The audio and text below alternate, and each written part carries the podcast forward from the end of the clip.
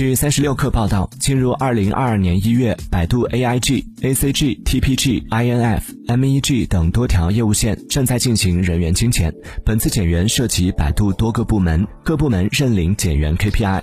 结合百度离职员工描述和脉脉上公开的消息，第二轮裁员开始于二零二二年一月。本轮人员精简，百度大部分部门都在被裁撤之列。根据一些员工对自己部门的估计，减员比例在百分之十到百分之十五，基层员工、中层、高层都有涉及。百度回应三十六氪，百度并没有进行裁员。正如其他大厂，我们在年后会进行员工的绩效优化，优化人数没有百分之十。至于具体的绩效优化的比例，百度没有给出回应。